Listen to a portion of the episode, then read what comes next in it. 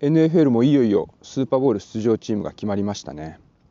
ラムズがバッカニアーズに続いて2年連続でスーパーボウル開催地のチームとして、えー、スーパーボウルに出場することになってでベンガルズは昨シーズンまで5年連続負け越しのシーズンが続いてたんですけど、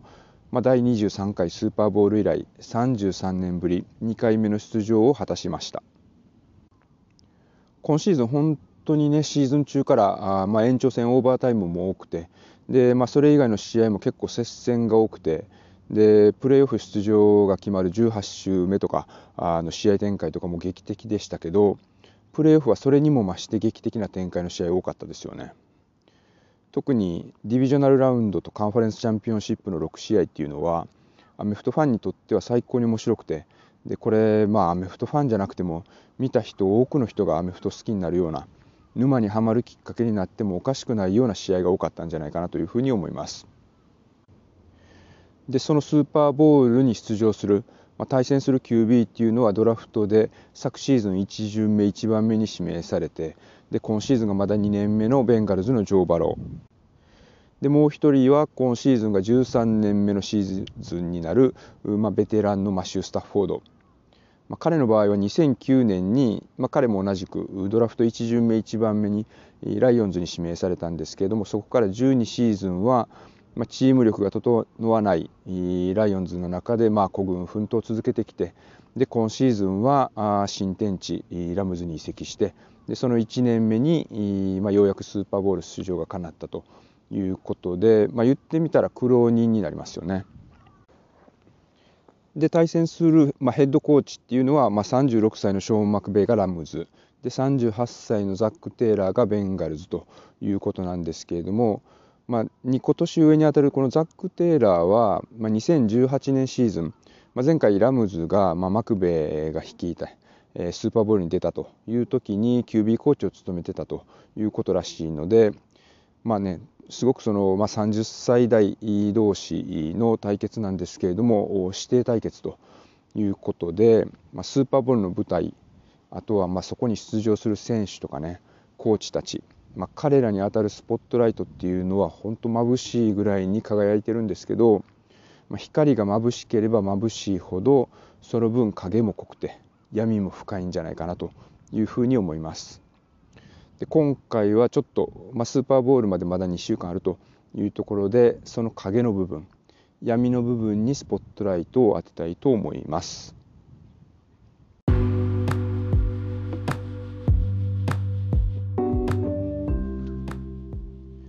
はい、アメフト沼です。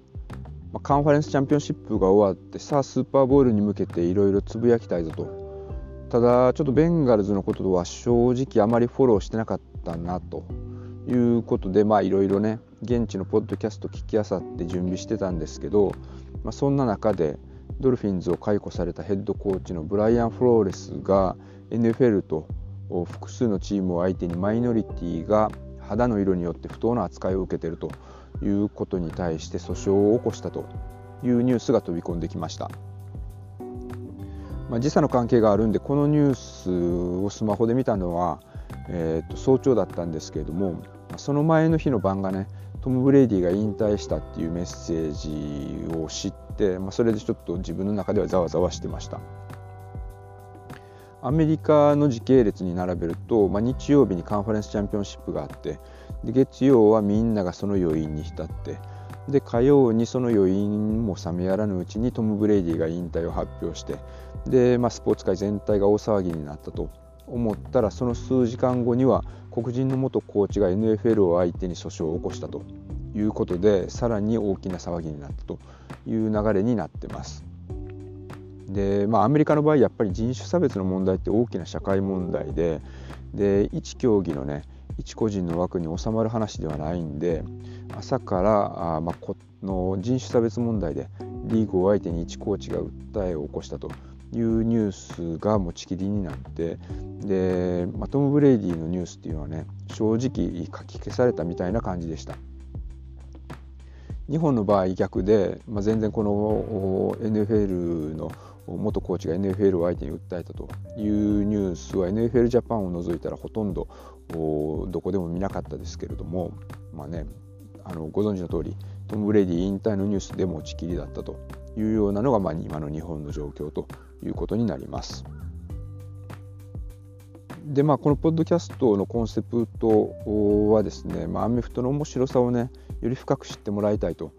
いうところで、まあ、日本で流れてる情報だけを知るよりも、まあ、現地でね、え、流れてる情報とかに触れたらもっと楽しんでもらえるだろうなということで、まあ、個人的に読んだり聞いたりとかしてるネタっていうのを、まあ、極力そのままアウトプットするっていうようなことコンセプトにずっとやってたので。まあ、聞いてくださってる方もしかしたら、まあ、アメフトにまつわるね花がある話とか楽しい話とか、まあ、そういったことを聞く方が、まあ、面白いんじゃないかなというふうには思うんですけれどもただまあ今回のこの問題っていうのは、まあ、僕が何度かあ別のエピソードでも取り上げたことがあるコーチのね、えー、まあイス取りゲーム、まあ、コーチングカルーセルというような話にもつながりますし、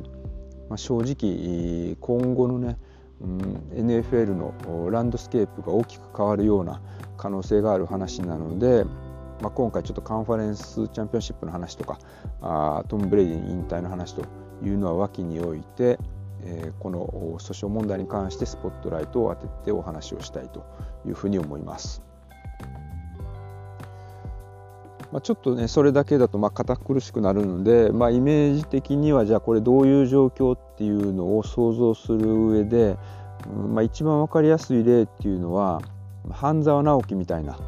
ドラマが NFL を舞台にリアルで起きたということだと思うんですよね。ま、もちろんこのフローレスさんが、まあ、今回でいうと、まあ、半沢直樹的なあ立ち位置になってで、まあ、自分が帰属している世界のトップにね対してまあ、結末が倍返しになるのかどうかっていうのはちょっと分からないですけれども、まあ、喧嘩を打ったということになります。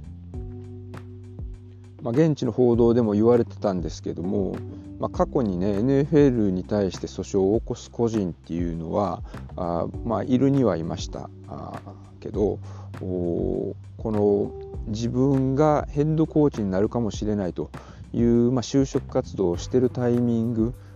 で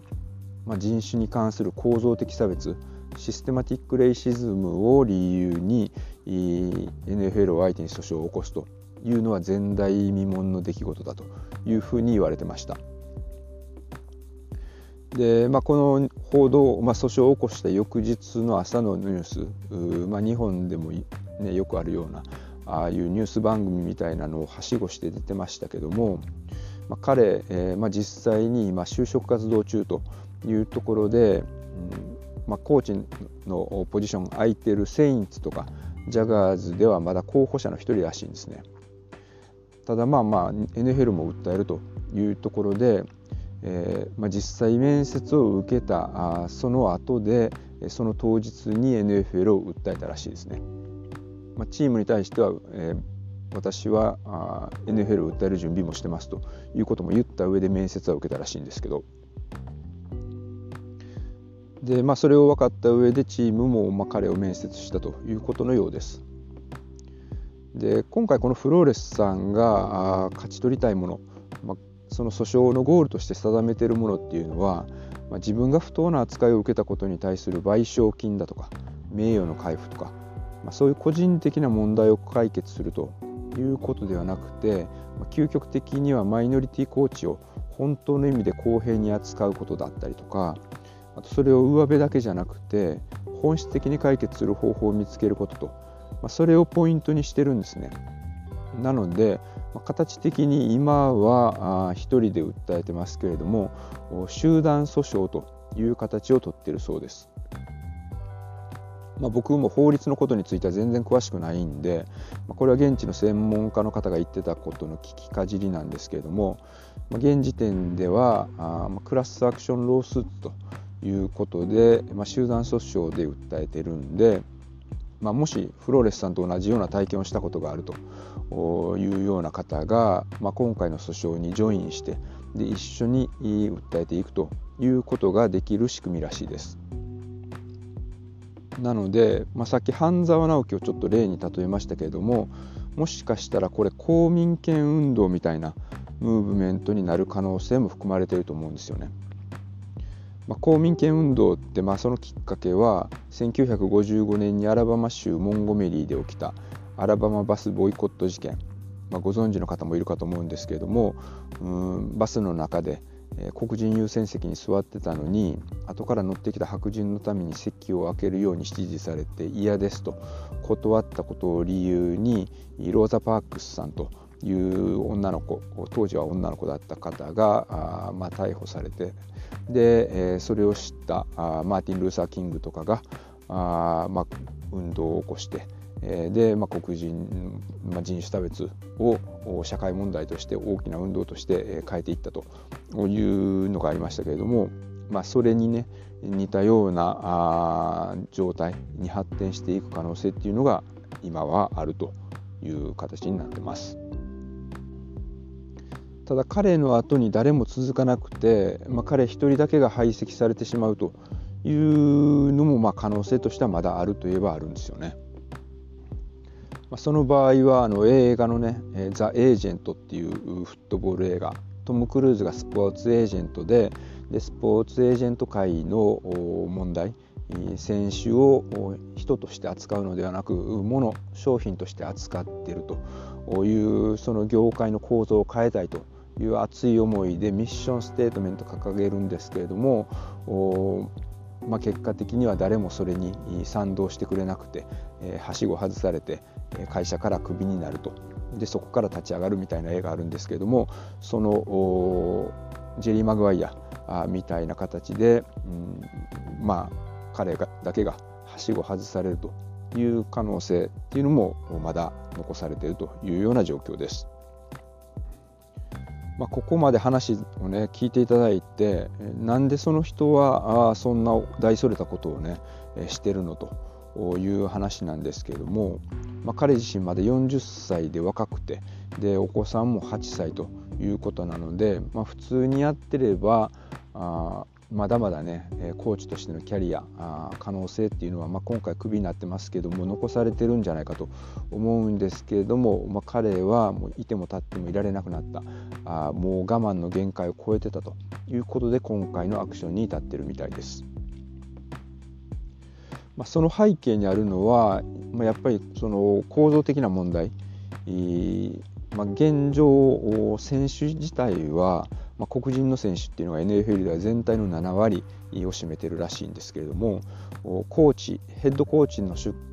についてる人とっていうと、まあ、今現時点ではスティーラーズのマイク・トムリンコーチ1名だけということで比率として32分の1でしかないというここがまず問題だということになりますよね。でまあ、黒人のねヘッドコーチの在籍年数っていうのは平均すると2.5年ぐらいでで白人のコーチの在籍年数は平均すると3.5年ということなので、まあ、黒人のコーチマイノリティのコーチの方の方が総じて、うんまあ、厳しい評価の中で、えー、チーム運営、戦いっていうのを強いられているというのが、まあ、事実として、まあ、データ上は残っているようです。で、まあ、その辺りの不健康っていうのを改善するために、まあ、2002年にルーニールールっていうのが設けられてるらしいんですね。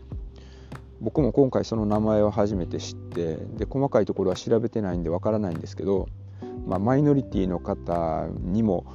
機会は平等に与えようということでヘッドコーチとかを採用する過程においては必ずマイノリティの方も採用プロセスの中で面接をしないといけないというルールがあるそうです。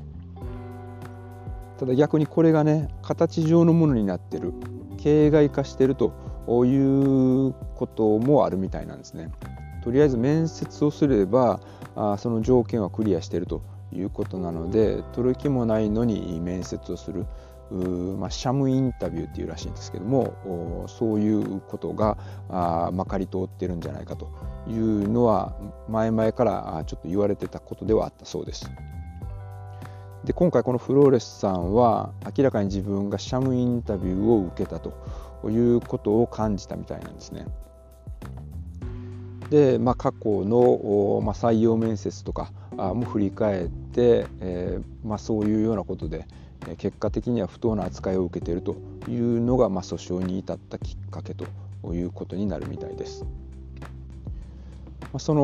訴状でも取り上げられている出来事の一つというのは2019年にブロンコスのヘッドコーチの採用の面接を受けた際のことらしいんですけれども面接に行ったら面接官である当時の GM であるジョン・ウェルウェイともう一人養殖についてた方が1時間遅刻をしてきたと。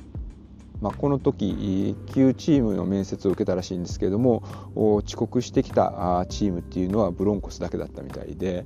で遅れてきたエルウェイともう一人の人っていうのは明らかにその前の日の晩深酒をしてたという様子だったみたいですね。でまあ、面接の時の対応とか質問の内容とかあそういうところからもそういうまあ、形だけの面接なんじゃないかなというのはうすうす感じた経験があったらしいんですけれどもまあ、今回もそれと同じような経験をしたということだそうです。でそれが、まあ、実際にはその月曜先週の月曜日1月24日の出来事だったみたいなんですけれども先週ニューヨーク・ジャイアンツの面接を受ける予定だったらしいんですね。まドルフィンズからあ彼が解雇されたのは1月10日なんですけれどもまあ、2年連続勝ち越してたのにも解雇されたというところで、まあ、コーチとしての手腕はね、えー、評価されてたということもあって、まあ、別のチームコーチ探さないといけないチームからも声がかかってて、まあ、それがジャイアンツだったりとかあとはまあテキ,、えー、とテキサンズとかセインツとからしいんですけれども、まあ、そんな中で、えー、ジャイアンツの面接の準備をしている時にビル・ベリチックからメッセージが届いたそうです。まあ、ベリチックの下で長年ペイトリオッツで、えーまあ、フローレスさんは働いてたということなので、まあ、その辺のつながりもあってのことらしいんですけれども、まあえー、っと今回ジャイアンツ解雇されたコーチジョー・ジャッジさんっていうのももともとペイトリオッツでベリチックの下で働いてたということで、まあ、その辺のつながりもあってらしいんですけども、まあ、ちょっとそのメッセージのやり取りを意訳すると、まあ、ベリチックからは次の居場所が決まったみたいだねおめでとうというメッセージがあってでフローレスさんが僕がまだ聞いてない話をどこかでお聞きになりましたかというような返しをしてで、まあ、ベリチックがジャイアンツだろうと。でフローレスさんが「面接は目標です。合格できたらいいんですけど」と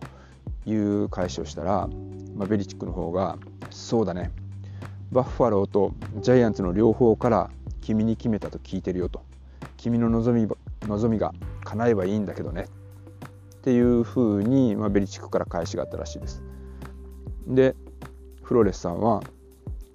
まあ、本当にねえー、っとまあ、それ、えー、望みが叶うといいなと思ってると。でコーチマベリチックさんの入手した情報っていうのが正しければいいんですけどね。で書いた後でところでコーチあなたは今ブライアン・フローレスに連絡してるつもりですか？それともブライアン・デイボールに連絡してるつもりですか？念のため確認させてくれませんか？と。いう返事をしたらベリチックからやっちまったなと。ダブルチェックしたつもりだったけれども読み違えてたみたいだ。どうも採用されるのはブライアン・デイボーのようだ。すまない。BB と。いうメッセージだそうですね、まあ、ブライアン・デイボールはあ、まあ、ご存知の通り、まあ、ビルズのオフェンスコーディネーターを務めててで、まあ、過去にはあ、まあ、ペイトリオッツでも働いてたということで、まあ、彼もまあ、フロレスさんの同僚元同僚にあたるんですけれども彼の方が先に面接をしててニューヨーク・ジャイアンツの、まあ、次期ヘッドコーチに、まあ、内定をしてたということがあ自分が面接をする前に明らかになった、まあ、ベリチックがうっかりメールを送ったことで明らかになったということのようです。まあ、そんなやり取りもあって彼はシャムインタビュー嘘の面接を受けさせられたということで、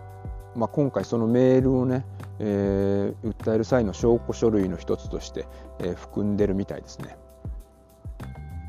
これ実際ねもし自分にそれ同じこと起きたらって思ったらかなりきついですよね。自分が求めてたドリームジョブ絶対に就きたいなと思ってた仕事その採用面接に向けて準備してる最中にフライングで元上司からおめでとうっていうお祝いのメッセージが来てで、まあ、自分が知らないところでそんな評価されてたのかいい評価を受けてたというふうに喜んだのもつかの間人違いだったということを知らされてで今から受けようとしてる面接が出来レースで自分はただの当て馬だったっていうのを知らされるってことですからね。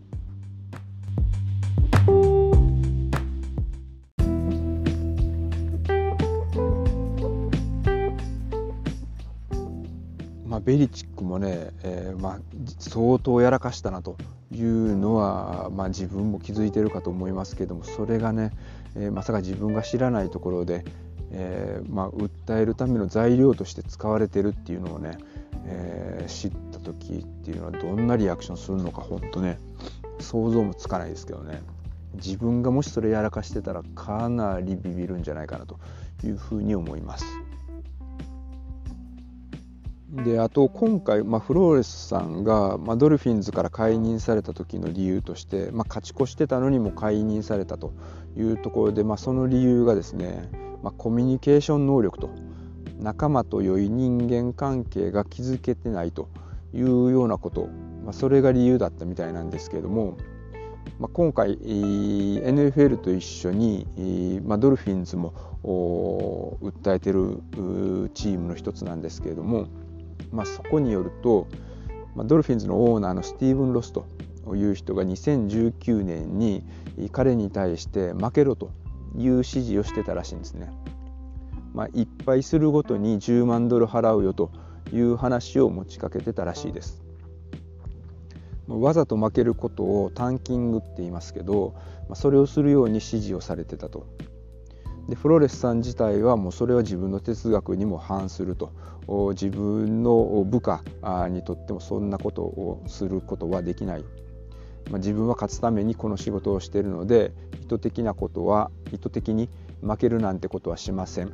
It will never happen というような形で断ったそうです。2019年って言えばまあえー、っとドルフィンズはシーズン開始早々にミンカ・フィッツパトリックがもうどうしてもこのチームに出たいというようなことで、えー、っとトレードを要請してスティーラーズに行ったシーズンですね。で、まあ、どのタイミングでこのいっぱいすれば10万ドル払うよという話が出たのかはわからないですけど今シーズンドルフィンズは開幕7連敗した後に1回連勝してでシーズン最後の5試合っていうのはあ3勝して、えー、勝ち越してるんですよね。まあ、結果的には5勝11敗というシーズンだったんですけどもで翌シーズンドラフトでジョー・バローがいてでジャスティン・ハーバートがいてテュアがいるというシーズンなので、まあ、スティーブ・ロスはジョー・バローが欲しくて、えー、負けまくってくるということを望んだということですけれどもまあ、フローレスはそれを拒んでで結果的にはドラフトでテュアを取ったということになります。ただこれテュアをね取る段階でも実はあフローレスさん自身は本当はジャスティン・ハーバートを取りたかったという話ですけれども、まあ、オーナーのロスの強い意向でテュアを取ったというまあねそれはまあまあ、えー、っと別の話なんでちょっと脇に置いときます。なので、まあ、ドラフトでね、えー、翌年 QB を取ったということをしてますけれどもその2019年のシーズン中に、まあ、ドラフトじゃなくて、えーまあ、結局勝ってしまって、まあ、ジョー・バローを取れる可能性が低くなったというところでフリーエージェントになるであろう QB を取るということも画策し画策してたみたいなんですね。でそのフリーエージェントになるだろうという QB っていうのは、まあ、当時ペイトリオッツにいたトム・ブレイディのことだということでフローレスとトム・ブレイディっていうのを引き合わせようということを考えてたらしいです。まあ、これね、まあ、ペイトリオッツにフローレスさんもいたということで、まあ、トム・ブレイディとは選手コーチの間柄ででスーパーボールも一緒に戦った仲間あなんですけどもただまあこれえー、っと道義的なところで言うとまあ、タイミング的にはまだペイトリオッツとの契約がブレイディには残ってたという時期の話だったらしくてもしそこで事前にねそういう接触を図ると今度はこれタンパリングに抵触してしまうという行為になるので、まあ、フローレスは会うことを断ったらしいです。まあ、オーナーのロスさんは、まあ、ブレイディと同じミシガン大学の卒業生ということもあったので、まあ、トム・ブレイディに接触を図ってね、ま、そういうセッティングをしようということをしたと思うんですけれども、ま、移籍交渉解禁される前ということだったそうです。もしかしたらね、ま、この潔癖さというか、ま、生真面目さあ生真面目な性格というのがドルフィンズでは煙たがられてで、まあ、コミュニケーション能力がないとか協調性がないということに置き換えられて厄介払いされたということなんじゃないかなという想像もできるんですけれども、まあ、そういうところでね、うんまあ、黒人は怒りっぽいみたいな、うん、印象操作をされてたとしたらまあ、フローレスさんは当然ね訴えたくなるだろうしドルフィンズ自体はこれ大きな問題に巻き込まれたなということになるんじゃないかなと思います。本当、まあ、フローレスさん訴えた翌日の朝の報道番組はしごして出てましたけれども、まあ、それいくつか見ましたけれども相当な覚悟で、まあ、今回この勝負に挑んでるなというふうに個人的には感じました。まあ、その中でも言ってましたけどコーチをねすることっていうのは自分の生きがいだけれども自分が、まあ、今回訴えを起こしたことで二度とコーチをするということができなくなる、まあ、そんなリスクがあることも分かった上で、えー、今回はこの行動に出ましたというふうに言ってましたね。でもし自分自身がねコーチをする機会が二度と訪れなかったとしても、まあ、結果的に今回の行動が自分の仲間であるマイノリティの人たちの地位が向上してで、まあ、マイノリティのコーチが実際に増えるっていうような結果になるんであればあ今回の自分の行動は十分に報われるということになるんじゃないかなというようなことでした。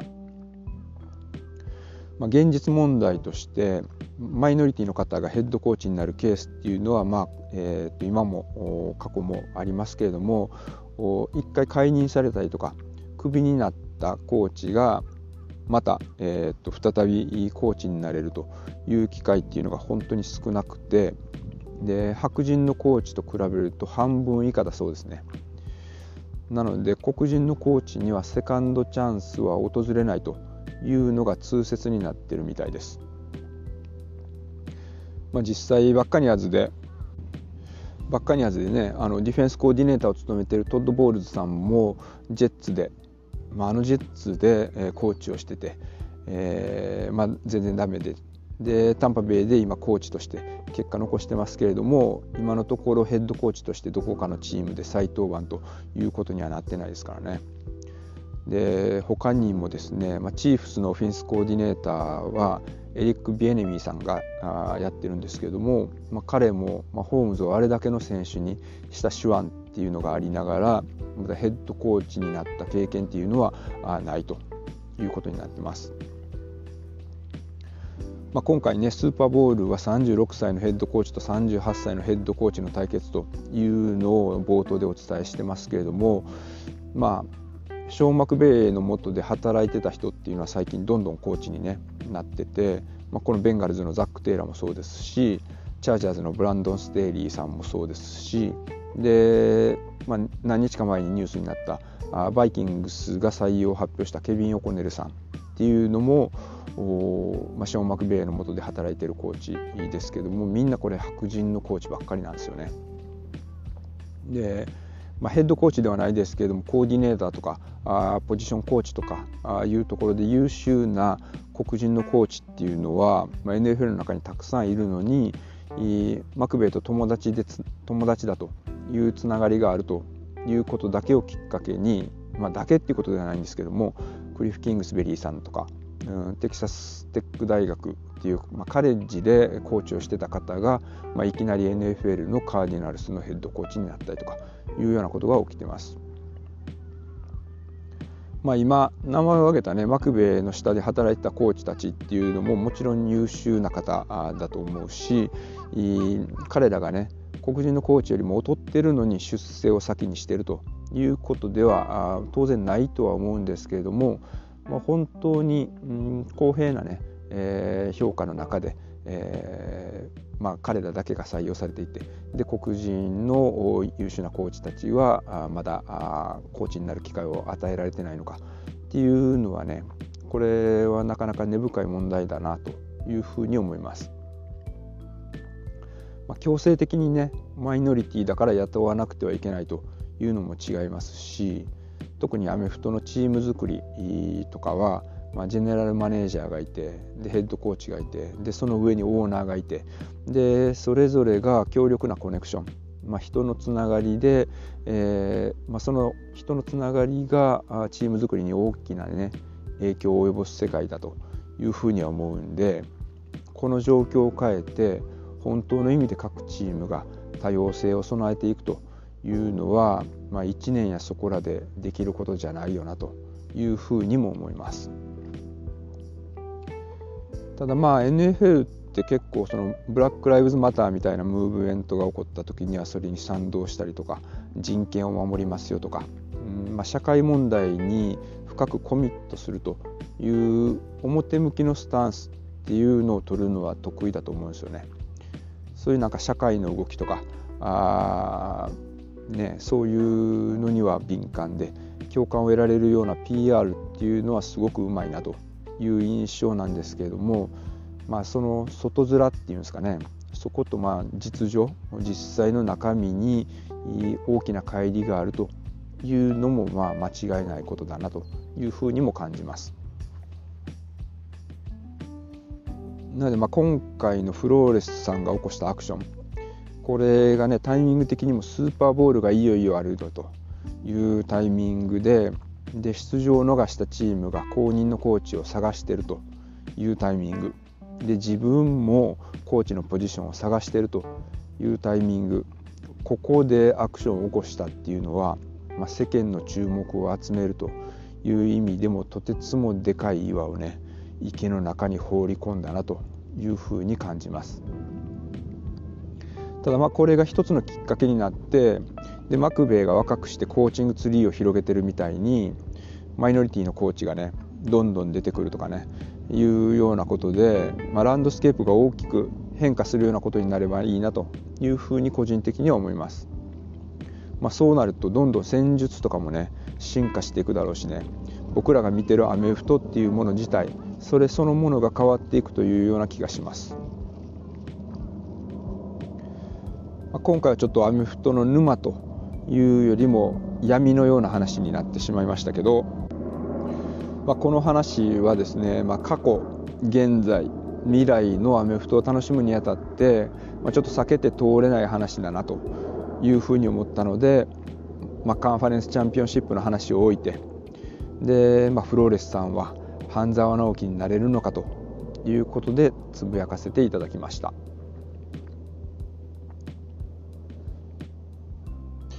であそうそうえー、っといつもねアメフトの話だけをしてエピソード締めてるんですけども、